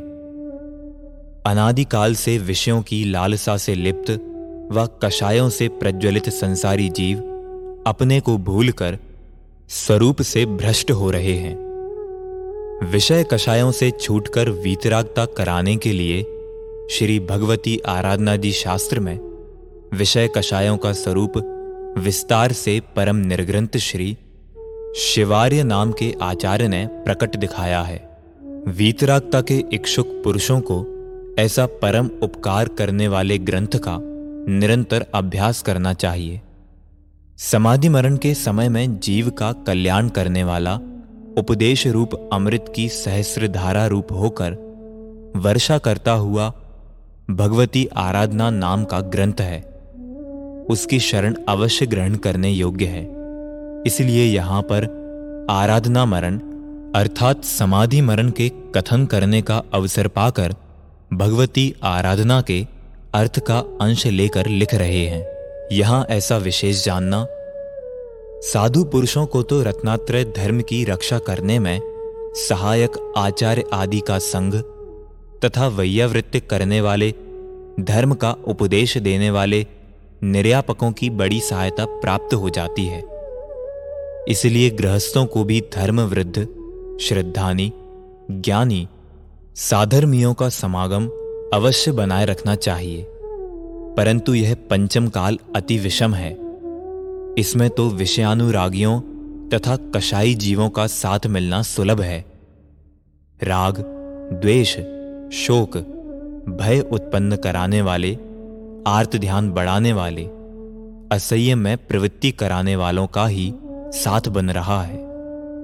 स्त्री, पुत्र, मित्र, बांधव आदि सभी अपने राग द्वेष विषय कषायों में लगाकर आत्मा को भुला देने वाले हैं। सभी अपने विषय कषाय पुष्ट करने के ही इच्छुक हैं। धर्मानुरागी, धर्मात्मा, परोपकारी, वात्सल्यता के धारी करुणा रस से भीगे पुरुषों का संगम, महा उज्जवल पुण्य के उदय से मिलता है। तथापि अपने पुरुषार्थ से उत्तम पुरुषों के उपदेश का संगम मिलाना चाहिए।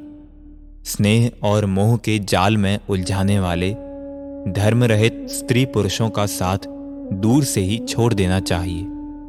परवशता से कोई कुसंगी आ जाए तो उससे बात करना छोड़कर मौन होकर रहना। अपने कर्मोदय के अधीन देश काल के योग्य जो स्थान प्राप्त हुआ हो, उसी में रहकर शयन, आसन, अशन करना। जिन शास्त्रों की परम शरण ग्रहण करना। जिन सिद्धांतों का उपदेश धर्मात्माओं से सुनना। त्याग, संयम, शुभ ध्यान, भावनाओं को विस्मरण नहीं करना। क्योंकि धर्मात्मा साधर्मी भी अपने तथा दूसरों के धर्म की पुष्टता चाहते हैं। धर्म की प्रभावना चाहते हुए धर्मोपदेशादि रूप वैय वृत्त में आलसी नहीं होना। त्याग, व्रत, संयम, शुभ ध्यान, शुभ भावना में ही आराधक साधर्मी को लीन करना चाहिए। यदि कोई आराधक ज्ञान सहित होकर भी कर्म के तीव्र उदय से तीव्र रोग, क्षुदा, त्रिषादि परिचय सहन करने में असमर्थ होकर व्रतों की प्रतिज्ञा तोड़ने लगे अयोग्य वचन भी कहने लगे रुदनादि रूप, विलाप रूप, आर्त परिणाम हो जाए तो साधर्मी बुद्धिमान पुरुष उसका तिरस्कार नहीं करें। कटु वचन नहीं कहे, कठोर वचन नहीं कहे, क्योंकि वह वेदना से तो दुखी है ही। बाद में तिरस्कार के व अवज्ञा के वचन सुनकर, मानसिक दुख पाकर, दुर्ध्यान करके धर्म से विचलित हो जाए। विपरीत आचरण करने लगे, आत्मघात कर ले। इसलिए आराधक का तिरस्कार करना योग्य नहीं है। उपदेशदाता तो बहुत धीरता धारण करके आराधक को स्नेह भरे वचन कहना, मीठे वचन कहना, जो हृदय में प्रवेश कर जाए, जिन्हें सुनते ही समस्त दुख भूल जाए। करुणा रस से भरे, उपकार बुद्धि से भरे वचन कहना चाहिए। इस प्रकार मार्गदर्शन देने के उपरांत वे पंडित सदासुख दास जी सल्लेखना धारण करने वाले को संबोधित करते हैं। उसका महत्वपूर्ण अंश इस प्रकार है। हे धर्म के इच्छुक, अब सावधान हो जाओ। पूर्व कर्म के उदय से रोग, वेदना, महाव्याधि उत्पन्न हुई है। परिशहों का कष्ट पैदा हुआ है। शरीर निर्बल हो गया है। आयु पूर्ण होने का अवसर आया है। अतः अब दीन नहीं हो। कायरता छोड़कर शूरपना ग्रहण करो। कायरवाद दीन होने पर भी असाता कर्म का उदय नहीं छोड़ेगा। दुख को हरण करने में कोई भी समर्थ नहीं है। असाता को दूर करके साता कर्म देने में कोई इंद्र धर्णेन्द्र जिनेन्द्र समर्थ नहीं है। कायरता दोनों लोगों को नष्ट करने वाली है। धर्म से परांग मुक्ता कराने वाली है। अतः धैर्य धारण करके, क्लेश रहित होकर भोगोगे तो पूर्व कर्म की निर्जरा होगी, तथा नवीन कर्म के बंध का अभाव हो जाएगा। तुम जिन धर्म के धारक धर्मात्मा कहलाते हो, सभी लोग तुम्हें ज्ञानवान समझते हैं। धर्म के धारकों में विख्यात हो। व्रति हो। व्रत संयम की यथाशक्ति प्रतिज्ञा ग्रहण की है। यदि तुम अब त्याग संयम में शिथिलता दिखलाओगे तो तुम्हारा यश तथा परलोक तो बिगड़ेगा ही। किंतु अन्य धर्मात्माओं की व धर्म की भी बहुत निंदा होगी। अनेक भोले जीव धर्म के मार्ग में शिथिल हो जाएँगे। क्रम से देह को इस तरह कृष करो, जिससे वात, पित्त कफ का विकार मंद होता जाए, परिणामों की विशुद्धता बढ़ती जाए। इस प्रकार आहार के त्याग का क्रम पहले कहा ही है। बाद में, अंत समय में, जितनी शक्ति हो, उसके अनुसार जल का भी त्याग करना। अंतिम समय में जब तक शक्ति रहे, तब तक पंच नमस्कार मंत्र तथा बारह भावनाओं का स्मरण करना। जब शक्ति घटने लग जाए तो अरियंत नाम का ही, सिद्ध नाम मात्र का ही ध्यान करना। जब शक्ति नहीं रहे, तब धर्मात्मा, वात्सल्य अंग के धारक, स्थितिकरण कराने में होशियार, ऐसे साधर में निरंतर चार आराधना व पंच नमस्कार का मधुर स्वरों से बड़ी धीरता से श्रवण करावे। जैसे आराधक के निर्बल शरीर में व मस्तक में वचनों से खेद या दुख उत्पन्न ना हो, तथा सुनने में चित्त लग जाए, उस प्रकार श्रवण करावें। बहुत आदमी मिलकर कोलाहल नहीं करें। एक एक साधर्मी अनुक्रम से धर्म श्रवण व जिनेन्द्र नाम स्मरण करावे। आराधक के निकट बहुत जनों का व सांसारिक ममत्व मोह की कथा वार्ता करने वालों का आगमन रोक देवे। पंच नमस्कार या चार शरण इत्यादि वीतराग कथा सिवाय नज़दीक में अन्य कोई चर्चा नहीं करे। दो चार धर्म के धारक सिवाय अन्य का समागम नहीं रहे। उक्त कथन से यह बात अत्यंत स्पष्ट है कि जब तक संलेखनाधारी अध्ययन, चिंतन, मनन, पाठ आदि करने में स्वयं समर्थ है, सक्रिय है, तब तक कोई अन्य कुछ भी सुनाकर उसे डिस्टर्ब ना करे। जब वह कमज़ोरी के कारण यह सब स्वयं करने में समर्थ ना रहे, तब अन्य साधर्मी, जो विद्वान हों, समझदार हों और स्थितिकरण करने में समर्थ हों, वे उसे कुछ सुनाएँ, कहें, समझाएँ, पर एकदम शांत भाव से।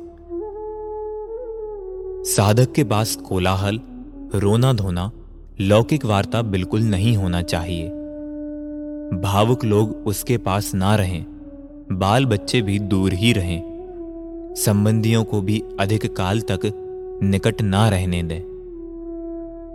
संलेखना की तैयारी और कुछ नहीं, मात्र स्वयं को देह परिवर्तन के लिए तैयार करना है। वर्तमान के सभी संयोगों के वियोग को खुशी खुशी स्वीकार करने को तैयार होना है। जो कुछ सुनिश्चित है जिस समय जो होना है, वह तो होगा ही। उसे रोकना संभव नहीं है। और न उसमें किसी प्रकार का परिवर्तन भी संभव है। और जो कुछ होना है, वह सहज हो ही रहा है। हमें उसमें भी कुछ नहीं करना है। हमें तो सिर्फ़ सहज रहना है। किसी प्रकार की टेंशन नहीं रखना है। सहज परिवर्तन रूप वस्तु स्वरूप को सहज रूप से स्वीकारना है। सहज ज्ञाता दृष्टा भाव बनाए रखना है। देह परिवर्तन, जिसे हम मरण कहते हैं, उसमें कोई दुख नहीं है। मृत्यु के समय किसी किसी को जो पीड़ा होती देखी जाती है, वह तो किसी बीमारी का परिणाम है। यदि कोई बीमारी नहीं हो तो सहज जंभाई लेते प्राण निकल सकते हैं। छींक आने के काल में देह परिवर्तन हो सकता है। जो दुख की चर्चा होती है, वह तो उपसर्ग की है, दुर्भिक्ष की है, बीमारी की है, बुढ़ापे की है, वह मरण की नहीं। वह तो आपको भोगनी ही होगी। आप सल्लेखना ना लें, तब भी भोगनी होगी। उससे संलेखना का कोई संबंध नहीं। पीड़ा के डर से मरण से घबराने की आवश्यकता नहीं है। मरण की बात ना भी हो तो भी तो हम बीमारी का उचित उपचार करते ही हैं। संलेखना में भी प्रतिकार शब्द से उपचार करने की आज्ञा दी ही गई है। हमें उक्त दुखों से घबराकर मरना नहीं है। मरण को स्वीकार करना नहीं है। बस बात मात्र इतनी ही है कि यदि मरण हो ही रहा है तो समता भाव पूर्वक ज्ञाता दृष्टा भाव बनाए रखना है। हमें तो सब स्वीकार है। मर रहे हो तो मरना है, जी रहे हो तो जीना। हमें किसी भी स्थिति का प्रतिरोध नहीं करना है, और न किसी भी स्थिति की मांग करना है। जब तक जीवन है, तब तक जीने के लिए तो यथा योग्य भोजनादि करना है, पर मरने के लिए कुछ नहीं करना है। मरने के लिए आहार छोड़ना नहीं है। सहज ही छूट जावे तो उसे सहज ज्ञाता दृष्टा भाव से देखते जानते रहना है। केवली भगवान के ज्ञान में जो जिस समय होना झलका है, वह हमें बिना नाक भों सिकोड़े स्वीकार करना है। यदि हम यह कर सकें तो समझो हमारी संलेखना सफल हो गई, क्योंकि वस्तु स्थिति भी यही है और सुख शांति भी इसी में है। कुछ विचारकों ने इसे महोत्सव कहा है, मृत्यु महोत्सव कहा है। पर इस महोत्सव में कोलाहल नहीं है भीड़ भाड़ नहीं है नाच गाना नहीं है झांझ मजीरा नहीं है आमोद प्रमोद नहीं है खाना पीना नहीं है खाना खिलाना भी नहीं है किसी भी प्रकार का हल्कापन नहीं है कषायों का उद्वेग नहीं है रोना धोना भी नहीं है शोक मनाने की बात भी नहीं है एकदम शांत प्रशांत वातावरण है वैराग्य भाव है, गंभीरता है साम्य भाव है। यहाँ एक प्रश्न हो सकता है कि आप यह सब क्यों बता रहे हैं? इस बात को तो सभी लोग जानते हैं कि यह एक गंभीर प्रसंग है। इसमें उछल कूद की आवश्यकता नहीं है। बात तो आप ठीक ही कहते हैं, परंतु कुछ लोग महोत्सव का अर्थ ही विशेष प्रकार की धूमधाम समझते हैं। और इस प्रसंग को भी वही रूप देना चाहते हैं। उन्हें तो कुछ भी हो, नाचना गाना है, जुलूस निकालना है। दीपावली पर भगवान का वियोग हुआ था, सभी जानते हैं। पर जिनको खुशियाँ मनानी है, पटाखे छोड़ना है, लड्डू खाने हैं, वे तो खुशियाँ मनाएँगे ही, पटाखे छोड़ेंगे ही, लड्डू खाएँगे ही। कौन समझाए उन्हें? समाधि मरण और सल्लेखना एकदम व्यक्तिगत चीज़ है। इसे सामाजिक रूप देना, प्रभावना के नाम पर इसका प्रदर्शन करना, प्रचार प्रसार करना उचित नहीं है। पत्रकारों को बुलाना, रोज़ाना स्वास्थ्य बुलेटिन निकालना, साधक को जाँच यंत्रों में लपेट देना, इंटरव्यू लेना, ये सब कुछ ठीक नहीं है। अति शीघ्र इस भव को छोड़ देने की तैयारी करने वालों को इन सबसे क्या प्रयोजन है? आप कह सकते हैं कि ऐसा करने से धर्म की प्रभावना होती है। प्रभावना तो नहीं होती, बल्कि ऐसा वातावरण बनता है कि लोग कहने लगते हैं कि यह तो आत्महत्या है। सरकार भी दबाव बनाने लगती है। यदि कोर्ट ने कुछ कह दिया तो अपने को धर्म संकट खड़ा हो जाता है। हमारा जीवन हमारा जीवन है। इसमें किसी का हस्तक्षेप नहीं है, नहीं होना चाहिए। यदि हम शांति से चुपचाप कुछ करें तो हमें कोई कुछ नहीं कहता। पर जब हम अपनी किसी क्रिया को, कार्य को भुनाने की कोशिश करते हैं, तब हज़ारों झंझटें खड़ी हो जाती हैं। संलेखना पूर्वक मरण चुनना हमारा मूलभूत अधिकार है। आप कह सकते हैं कि जीना आपका जन्म सिद्ध अधिकार है, मरना नहीं। संलेखना में हम मरण के लिए प्रयास नहीं करते, अपितु अंतिम सांस तक जीने का ही प्रयास करते हैं। किंतु जब मरण अनिवार्य हो जाता है, तब क्या हम शांति से मर नहीं सकते? शांति से जीना और शांति से मरना हमारा दायित्व है। जिसे हम समता भाव पूर्वक निभाते हैं। इस बात को हम अनेक बार स्पष्ट कराए हैं कि जब मृत्यु एकदम अनिवार्य हो जावे, बचने का कोई उपाय शेष ना रहे, तभी संलेखना ग्रहण करें। यद्यपि यह सत्य है कि हमारी अंतरंग क्रियाओं से किसी को कुछ भी लेना देना नहीं है, तथापि यह भी सत्य ही है कि हमारे आडंबर किसी को स्वीकार नहीं होते। अतः आडंबरों से बचना हमारा परम कर्तव्य है। संपूर्ण समाज से हमारा विनम्र निवेदन है कि प्रभावना के नाम पर ऐसी परिस्थितियाँ पैदा ना करें, जिससे किसी को हमारे धर्म में हस्तक्षेप करने का मौका मिले। जिन्होंने इसे महोत्सव कहा है, उन्होंने भी महान मुनिराजों पर आए संकटों की, उपसर्गों की चर्चा करके संकटग्रस्त संलेखनाधारियों को ढांडस बंधाया है। अतः वहाँ उत्सव जैसी कोई बात नहीं है। हमने संलेखना को कुछ इस रूप में प्रस्तुत कर दिया है कि संलेखना एक ऐसी क्रिया है कि जिसमें बहुत कष्ट होता है, बहुत पीड़ा होती है, पर ऐसी बात बिल्कुल नहीं है। तो तेरे को कौन कष्ट है? मृत्यु महोत्सव भारी इस पंक्ति ने जलती आग में घी डालने का काम किया है। एक भयानक चित्र प्रस्तुत हो गया है। समाज ने उक्त छन्नों के आधार पर चित्र बनवाकर मंदिरों में प्रमुख स्थानों पर लगवा दिए। गीत संगीत वाले भी कहाँ पीछे रहने वाले थे। उन्होंने इन गीतों को संगीत के साथ प्रस्तुत कर समा बाँध दिया। सब एक दिशा में ही बह गए। किसी ने भी यह प्रश्न नहीं उठाया। जो भी हो, पर अब तो इस ओर ध्यान देना ही चाहिए। उस गीत में जिन मुनिराजों की चर्चा है, वे बस लगभग उतने ही हैं। उनसे करोड़ों गुने मुनिराज ऐसे हैं, जिन्हें कोई कष्ट नहीं होता, क्योंकि सभी मुनिराज अत्यंत पवित्र हृदय वाले, महापुण्यशाली होते हैं। एकाद को कोई एकाद पाप का उदय आ जाता है। सल्लेखना लेने वाले ग्रस्तों की भी यही स्थिति है।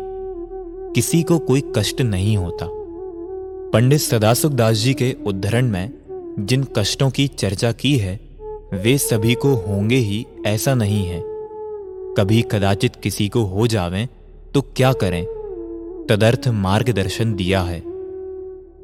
यदि हम सावधान रहें और वात पित्त कफ को कुपित ना होने दें तो किसी भी प्रकार का कोई कष्ट नहीं होगा। शुद्ध सात्विक वृत्ति वाले मेरे पिताजी को मृत्यु के समय कोई कष्ट नहीं हुआ। सहज ही उनकी खुराक कम होती गई। अनाज पचना बंद हो गया। पीड़ा का, भयंकर पीड़ा का कोई एहसास नहीं हुआ। वे बराबर तत्व चिंतन के प्रति सजग रहे। हमने सभी प्रकार की जांचें करवाई, पर उन्हें कोई बीमारी थी ही नहीं। बस वे क्रमशः कृश होते गए। ठोस आहार छूटता गया। पेय पदार्थ लेते रहे। क्रमशः पेय पदार्थ भी सहज छूटते गए। मात्र पानी रहा और अंत समय में वह भी छूट गया। वह अंत समय तक सजग रहे, तत्व चर्चा करते रहे। वेदना के कोई चिन्ह नहीं थे। पाँच मिनट पहले ही कुछ बेहोशी सी आई और सहज प्राण निकल गए। यहाँ एक प्रश्न उपस्थित होता है कि यदि ऐसा है तो इन उपसर्गधारी मुनिराजों की चर्चा क्यों की है? उन पुण्य वालों की चर्चा क्यों नहीं की? लेखक के दिमाग में यह आया कि कष्ट के प्रसंगों में यह पंक्तियाँ धैर्य बनाएँगी, परंतु उन्होंने यह नहीं सोचा कि इनसे एक भय का वातावरण भी निर्मित हो सकता है। सत्यवादी हरिश्चंद्र नाटक देखकर भीड़ बाहर आ रही थी। एक पत्रकार ने एक पगड़ीधारी सेठ जी से पूछा, कैसा लगा नाटक? आपने क्या सीखा इससे? सेठ जी ने अत्यंत उपेक्षा भाव से कहा, सत्य बोलवा माँ कहीं माल न थी। यदि महाराजा हरिश्चंद्र जैसा सब कुछ गंवा कर दर दर की ठोकर खाना हो तो सत्य बोलना। जब भारतेंदु हरिश्चंद्र ने यह नाटक लिखा होगा, तब उन्होंने सोचा भी ना होगा कि कोई इस नाटक से ऐसी शिक्षा भी ले सकता है। इसी प्रकार जब उक्त कवि ने यह छंद लिखे होंगे, तब उन्होंने सोचा भी ना होगा कि इससे ऐसा भी हो सकता है कि लोग संलेखना ग्रहण करने से डरने लगेंगे, कतराने लगेंगे। सल्लेखना के समय ना भय का वातावरण होना चाहिए, ना आतंक का, ना हँसी खुशी का, ना रंज का। एकदम शांत वातावरण होना चाहिए। अरे भाई, जिनका अनादि अनंत आत्मा में अपनापन है, उनके लिए इन बाह्य क्षणिक संयोगों का वियोग क्या महत्व रखता है? अतः संयोगों के वियोग रूप मरण उन पर क्या प्रभाव डाल सकता है? सम्यक दृष्टि संलेखनाधारियों को भी यदि संयोगों में चारित्र मोहजन्य थोड़ा बहुत आकर्षण हो तो भी वे इस बात को अच्छी तरह जानते हैं कि यदि ये संयोग जाएँगे तो अगले भव में इनसे कई गुने अच्छे संयोग उन्हें सहज ही प्राप्त होंगे। पर बात तो यह है कि ज्ञानियों को संयोगों में रस ही नहीं है। एक भाई ने मुझसे पूछा, क्या हो रहा है? मैंने कहा, सल्लेखना की तैयारी। एकदम घबराते हुए वे बोले, क्या कहा? सल्लेखना की तैयारी? क्यों? क्या हो गया? मैंने कहा, कुछ नहीं। वे बोले, कुछ नहीं तो सल्लेखना की तैयारी क्यों? मैं सल्लेखना पर एक पुस्तक लिख रहा हूँ, अतः उसमें व्यस्त हूँ। मुझसे प्राय लोग लेखन के बारे में ही पूछते हैं। अतः मैंने यही समझा कि यह भी लेखन के बारे में ही पूछ रहे हैं। पर वे कुछ और ही समझ गए। वे कहने लगे मैं तो डर गया था कि ऐसा क्या हो गया कि आप संलेखना की तैयारी करने लगे। क्या संलेखना की तैयारी के लिए कुछ होना ज़रूरी है? क्या स्वस्थ रहते हुए संलेखना की तैयारी नहीं की जा सकती? अरे भाई संलेखना की तैयारी तो स्वस्थ अवस्था में ही होती है। मरण सम्मुख होने पर तो संलेखना ली जाती है। मरण सम्मुख होने पर तैयारी को समय ही कहाँ मिलता है? हमें अपना जीवन समाधिमय बनाना है। ज्ञानियों का जीवन समाधिमय ही होता है। समाधिमय ही होना चाहिए। जब जीवन समतामय होगा, समाधिमय होगा तो मरण भी सहज समाधिमय होगा। मनुष्य मरते हैं और आत्मा अमर है। अब हमें यह निर्णय करना है कि हम मनुष्य हैं या आत्मा। हमारा अपनापन मरणशील मनुष्य पर्याय में है या अमर आत्मा में? यह मनुष्य पर्याय तो कुछ दिनों की है। दो दिन आगे या दो दिन पीछे, आखिर तो इस मनुष्य पर्याय का अंत होना ही है। एक तो यह आत्मा अनादि से है और अनंत काल तक रहेगा, अतः इसका अंत कभी नहीं होता। सदा साथ रहने वाला यह अनादि अनंत आत्मा मैं स्वयं हूँ।